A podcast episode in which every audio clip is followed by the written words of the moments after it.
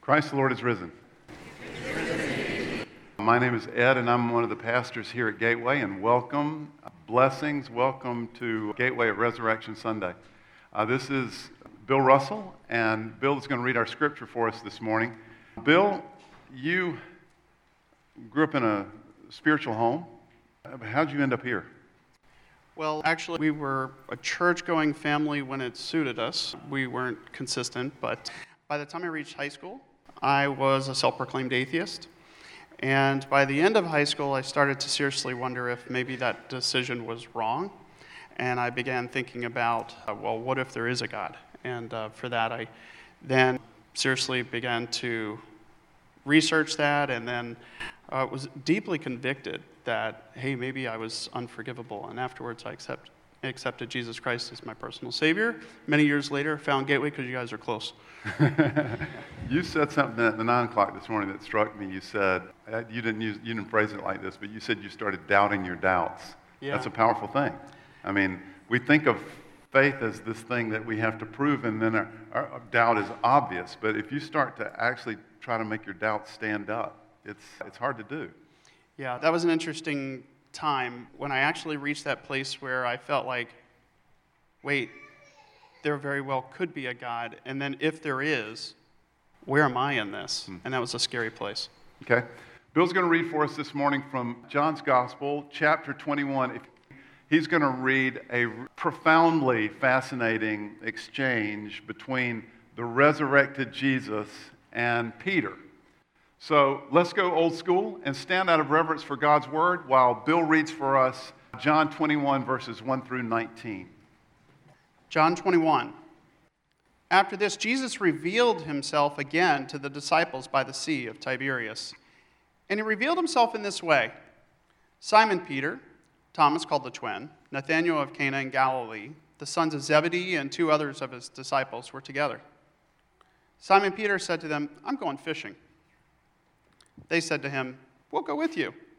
They went out and got into the boat, but that night they caught nothing. Just as day was breaking, Jesus stood on the shore, yet the disciples did not know that it was Jesus. Jesus said to them, Children, do you have any fish? They answered him, No. He said to them, Cast the net on the right side of the boat, and you will find some. So they cast it, and now they were not able to haul it in because of the quantity of fish.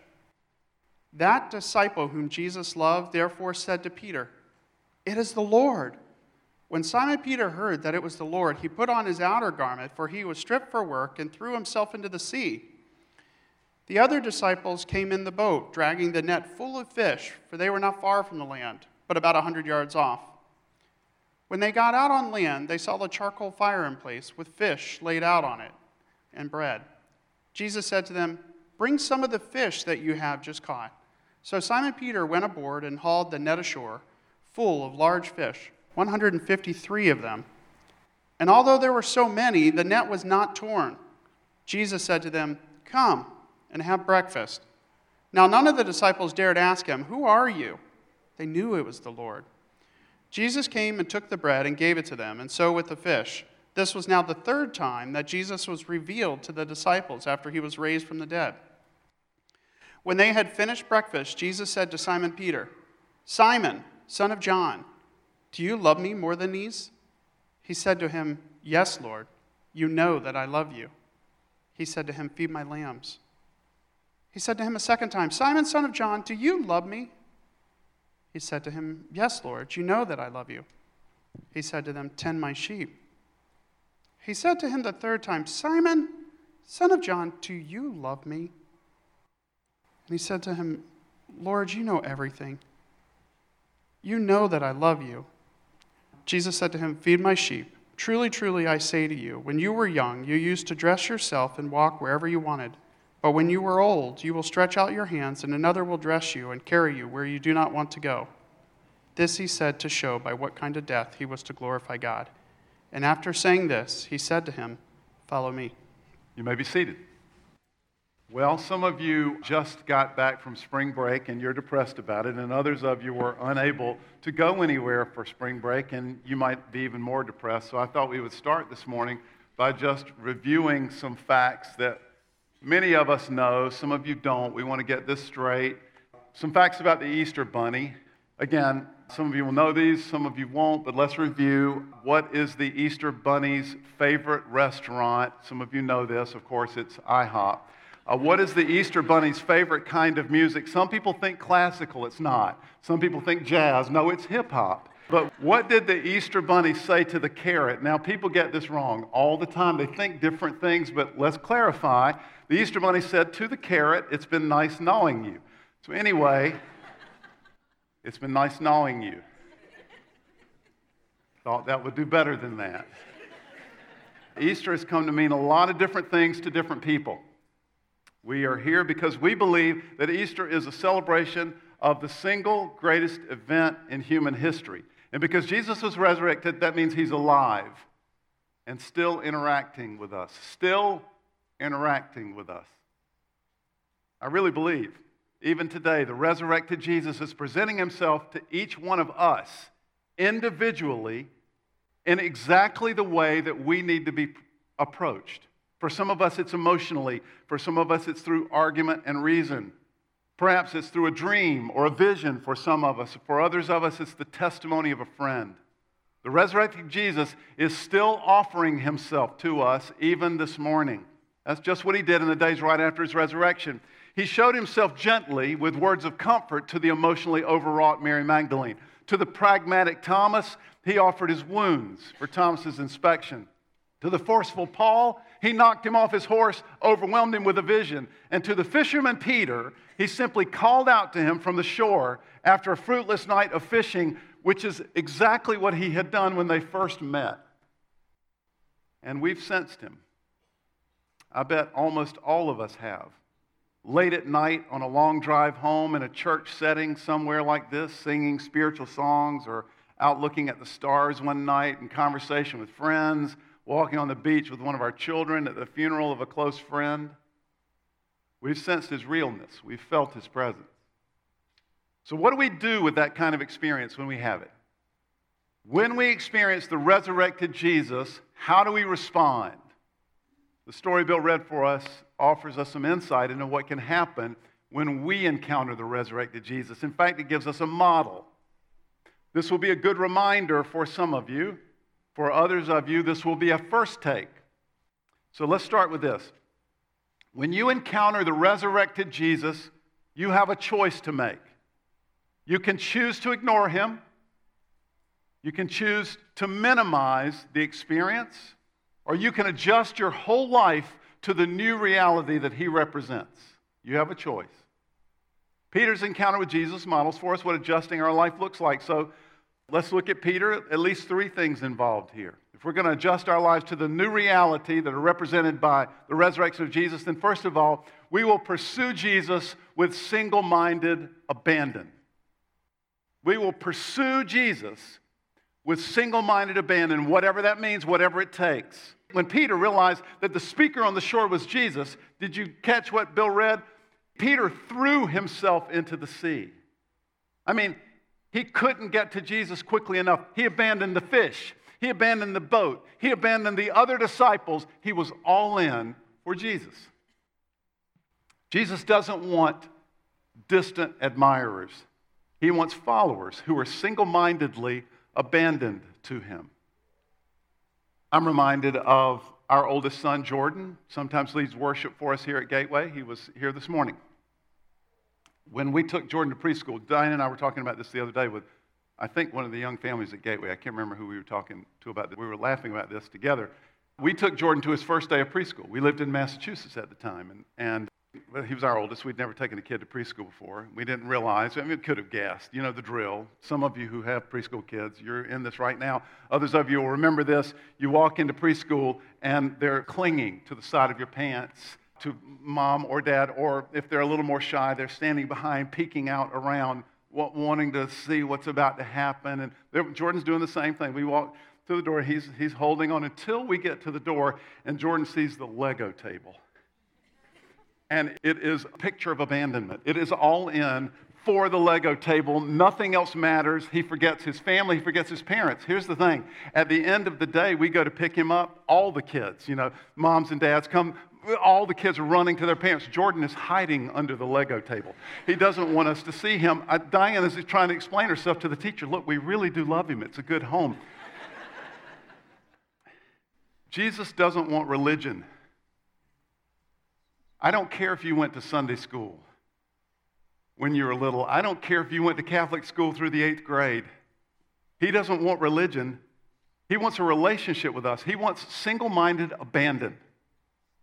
Religion is the regular practice of some kind of ritual like prayers or candle lighting or singing songs. And religion can facilitate, it provides structure, it can facilitate a spiritual relationship, but it cannot be the substance of it.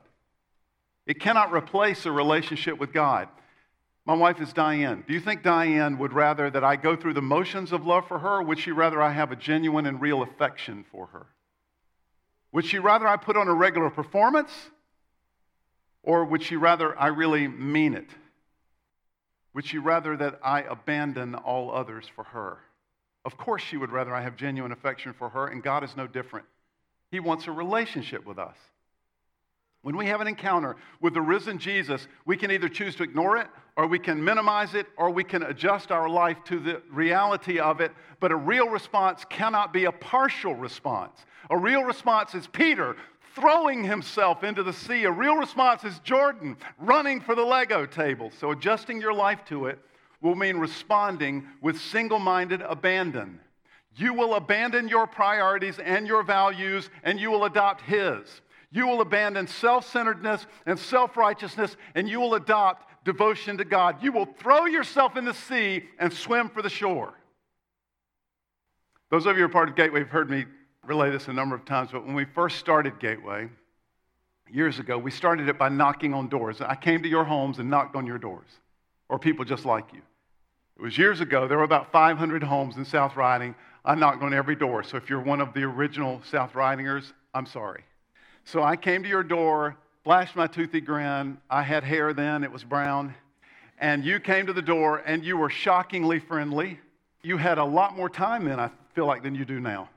And I said to you, Hey, I have a survey. I'm not recruiting. I wasn't recruiting. We didn't have a name. We only had five people in the church my wife and I and our three boys. So I said, I'm not recruiting, just trying to find out who lives here. I want to know who you are. I've got seven questions. It'll take less than five minutes. Do you have five minutes? And I was shocked. You said yes. So we talked together. I asked you your questions. I got a lot of notes and I gathered some things that became part of how Gateway is and how we operate and who we are. But the most important thing I learned we had lived in the inner city in Boston. We were in a very, very poor neighborhood, and we moved from the poorest neighborhood in Massachusetts to the wealthiest county in America. And I realized that suburban Americans really like their lives.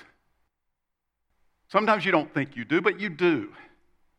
When we had spent years with people who really did not like their lives. It was easy to see that you like your lives, and, and I know why you like your life. It's a pretty good life. You like your life, you would just like it a little better. That is a deal that Jesus is not willing to make with you. Let's be honest. Do I always feel single mindedly abandoned in my relationship with God? No, I don't. But that is my goal. That's how we respond to an encounter with Him. Secondly, when we have an encounter with the resurrected Jesus, we should allow ourselves to be led to real repentance. By the way, just an aside here. I think it's fascinating, especially for those of you who are skeptics. It's fascinating to me how real this story reads. Honestly, so does most of the New Testament. I just look at the details of this encounter. John says, When Simon Peter heard it was the Lord, he put on his outer garment, for he was stripped for work, and threw himself into the sea. And this is not a detail you include unless you're an eyewitness. The second thing we do when we encounter the resurrected Jesus, if we want to take that reality seriously, is we should allow ourselves to be led to real repentance. This is part of what it means to adjust our lives to encountering Him. Now, repentance translates the Greek word metanoia, which means to change your mind or change your perspective or even change your direction. Diane and I live in Ashburn, and for the first few years when we were driving from Ashburn over here to this side of town, those of you uh, live in Ashburn, you'll know this. We would go down Waxpool, and then we would take 28 south, and then we would take 50 west until all of you people started moving here, and 50 just became. Where? Why are you people always on the road? but 50 became a nightmare, and then I realized, holy smokes, we can go a completely different direction. We can go through Arcola. There's a whole lot less of you there, and it's a little scenic and it's awesome. But to do that, I get in my car, I go out to the edge of my neighborhood, and I take a right instead of a left. That's called repentance. go a different direction. Real repentance only happens under God's leadership. Real repentance only happens because of God's intervention in our lives. Romans 2 4, the Apostle Paul says this it's God's kindness that leads us to repentance. When we're left to our own devices, we might feel shame. We might be sorry. We might apologize, but we will not repent. This means we will not get to real change. Or we might change our wardrobe or we might stop drinking sodas, but we will not get to change that matters without an encounter with the resurrected Jesus and our adjusting to that. And when we encounter him, we have to let him lead us to repentance. My experience with myself has been that I am completely in favor of change in the abstract, but when it actually presents itself, I'm often not a fan. It's not that I don't want it, it's just that I can't get to it. I can't accomplish it myself, or not the change that I'm after. And I also always don't want what that change represents. I simply can't get there. I have to allow God to change me, and I have to remember that He knows best. So when we encounter the resurrected Jesus, we should allow ourselves to be led to real repentance. This is how real change happens. What do I mean? By allowing God to lead us to repentance. I want you to look at the interaction with Peter. Don't miss this. He gives Peter, in this encounter, an emotional poke, doesn't he? It may be stronger than that, it, might be a punch in the ribs. He uses a specific line of questioning and, and then combines it with the entire atmosphere. And he's trying to drive Peter into himself. He's trying to confront Peter with himself. He's, he's trying to lead Peter to repentance, and Peter allows it to happen. Three times, Jesus looks at Peter and says, Do you love me? Remember? Three times, Peter had denied Jesus. And the whole exchange that Bill read for us, you may have missed this detail, it happened around a charcoal fire on the beach. That's not an insignificant detail. Remember? Peter had betrayed Jesus around a charcoal fire. That phrase is only used two times, these two times in the New Testament. On the night of his betrayal, Peter had told Jesus emphatically, I'll never deny you. So the very next time that they're alone together, after that declaration was here after Jesus' horrible trial and torture, after Peter's repeated denials, after Jesus' resurrection, Peter, do you love me? Okay, I deserve that. Peter, do you love me? Ouch. Peter, do you love me? Each of three times, Peter says, Lord, you know I love you. And then in each case, Jesus challenges Peter. And check it out. He challenges Peter to go big, to do something completely different with his life. Feed my lambs, Peter. Now, Peter's probably too stunned, I think, to get this. Tend my sheep, Peter. Wait, what? Feed my sheep, Peter. You were made for more than what you're doing. Let's go do what you were made for. And then at the end, Jesus speaks a word that those sitting around the fire understand to be a prediction of Peter's death, which would eventually happen. In other words, Jesus is saying, This will not be easy, Peter, but if you go with me, if you follow me, and allow me to bring you through repentance, a completely different version of yourself will emerge. And it will be the real you, by the way, because I know you and I love you. I think it's interesting that Jesus doesn't say, Are you ever going to lie like that again, Peter? Nor does he say, Are you ever going to betray me like you did? Because the point is not guilt for Jesus. The point is repentance and a new life. So, what he said, in effect, was Peter, you know through what you did that you acted like someone who doesn't love me. But we know you do. Now you and I both know you do. Now go and be the person that God designed you to be. Don't be the angry, petulant fisherman that I first met. Don't be the loudmouthed admirer who flips when things get toughest. Be the man who will bring change to the world. Through this process, Peter is led to repentance, not to sorrow and guilt, but to repentance and change. When we have an encounter with the risen Jesus, we can choose to ignore it, or we can minimize it, or we can adjust our entire life to it. And if we adjust our entire life to it, we will have to allow God to lead us to repentance. I'm reminded of my good friend Tom. When Tom first came to Gateway, he would later tell me he had no idea what the grace of God was. He was raised in a spiritual home, he even thought about being a priest. But he didn't know the grace of God. As a part of connecting with Gateway, he came to know the grace of God, and the Lord convicted him. There was something in his life, there was something awful in his life, in his marriage. And he needed to tell his wife about it. That's what began to stir in him. And how could he? But eventually, the press was so heavy on his heart that he did, and his marriage went from tough to really bad as he got more honest. But over time, Tom became not only a good friend, but one of the elders at Gateway, and he had one of the healthiest marriages I've ever known. When we respond to the resurrected Jesus, we have to allow God to lead us to repentance, whatever that means. Third, when we have an encounter with the resurrected Jesus, we should commit to being a radical follower. It is no longer my way, it is His way. This is the result of repentance, no matter what that means. Your politics, your job, your sexuality, your thinking about the world, your citizenship. It's not my way, it's His way. Did you notice at the beginning of this passage, Peter is fishing? Don't snooze on this. This is how he spent his whole life. This is what Peter knows, right? Peter is going back to what he knows, to what he's learned how to do. But this is not what he was designed for. He was designed to be a feeder of sheep, a tender of lambs, a leader of the flock. And Peter's encounter with the risen Jesus changed everything. If you find the book of John in your Bible, and I would encourage you to do this later this afternoon, you'll notice that the chapter that Bill read for us is the last chapter in the book of John.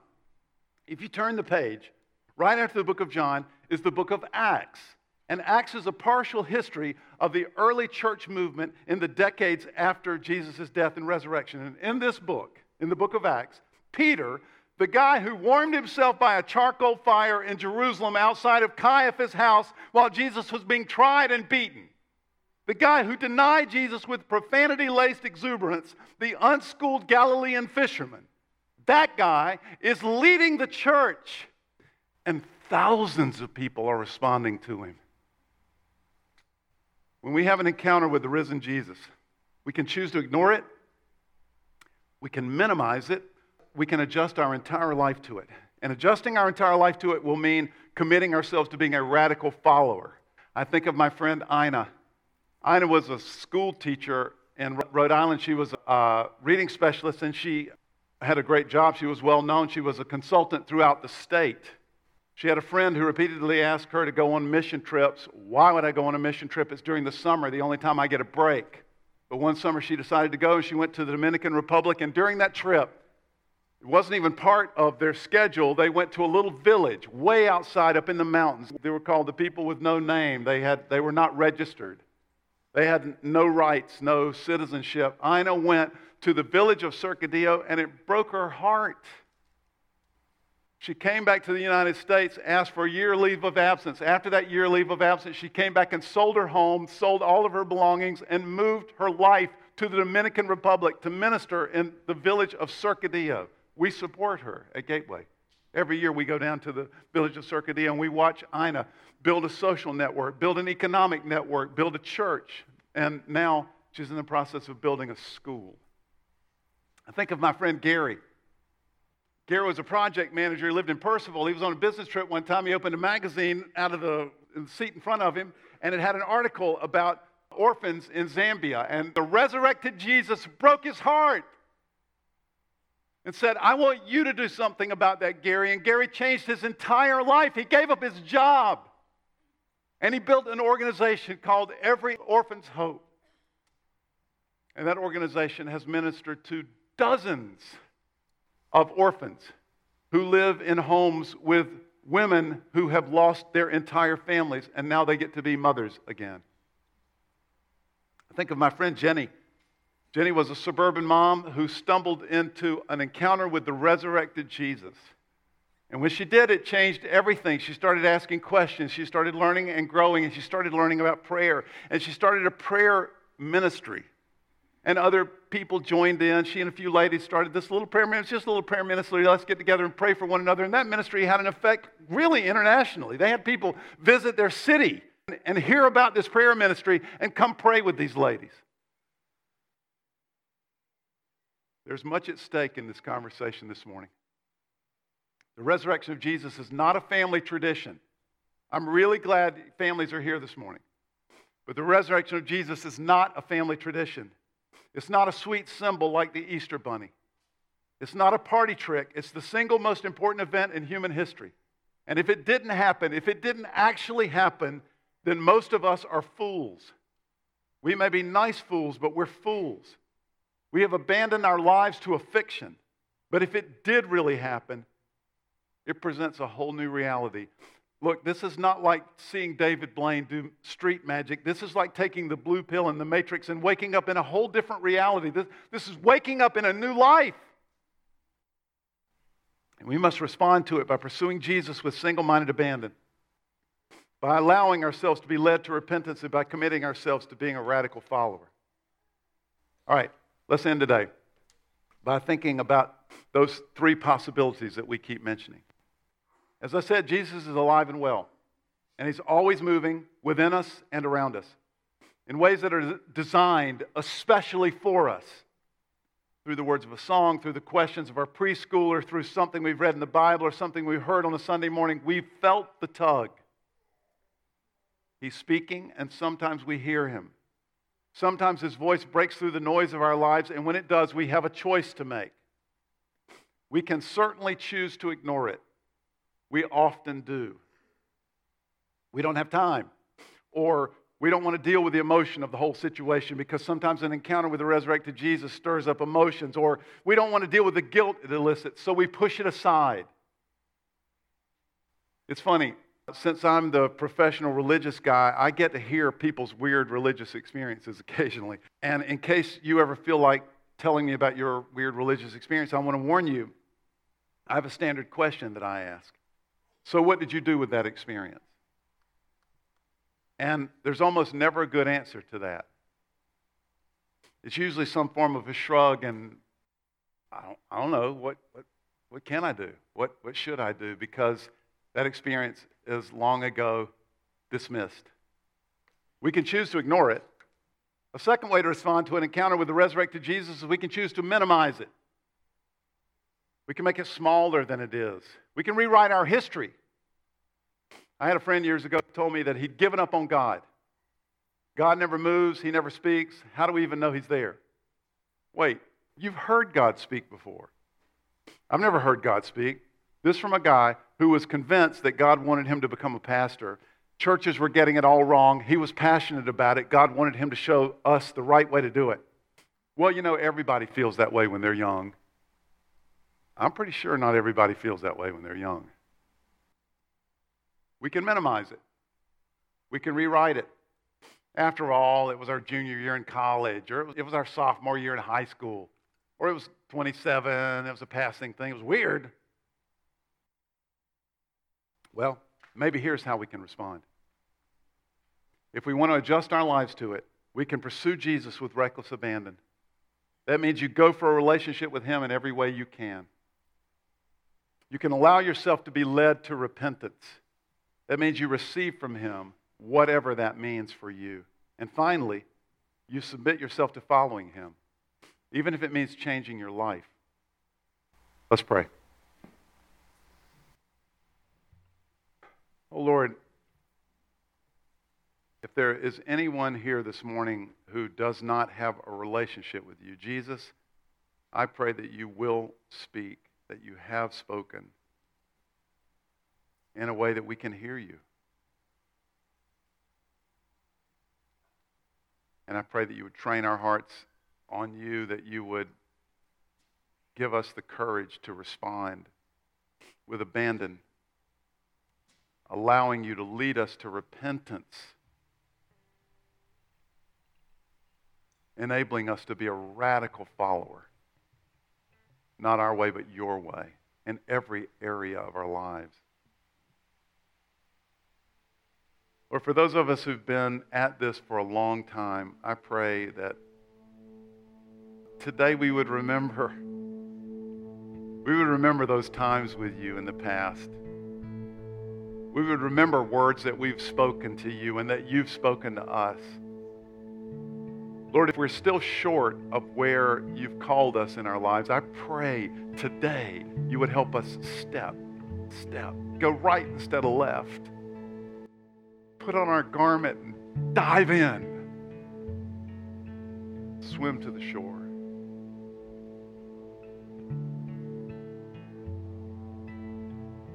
Lord, we want you to hear us today as we do everything we know how to do to surrender all that we know of ourselves to all that we know of you.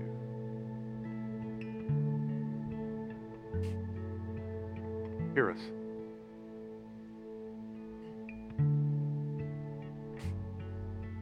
In Jesus' name we pray. Amen. Okay, so in what we have said this morning, you can, if something has stirred in you, you can choose to ignore it, you can minimize it, or you can adjust your life to it.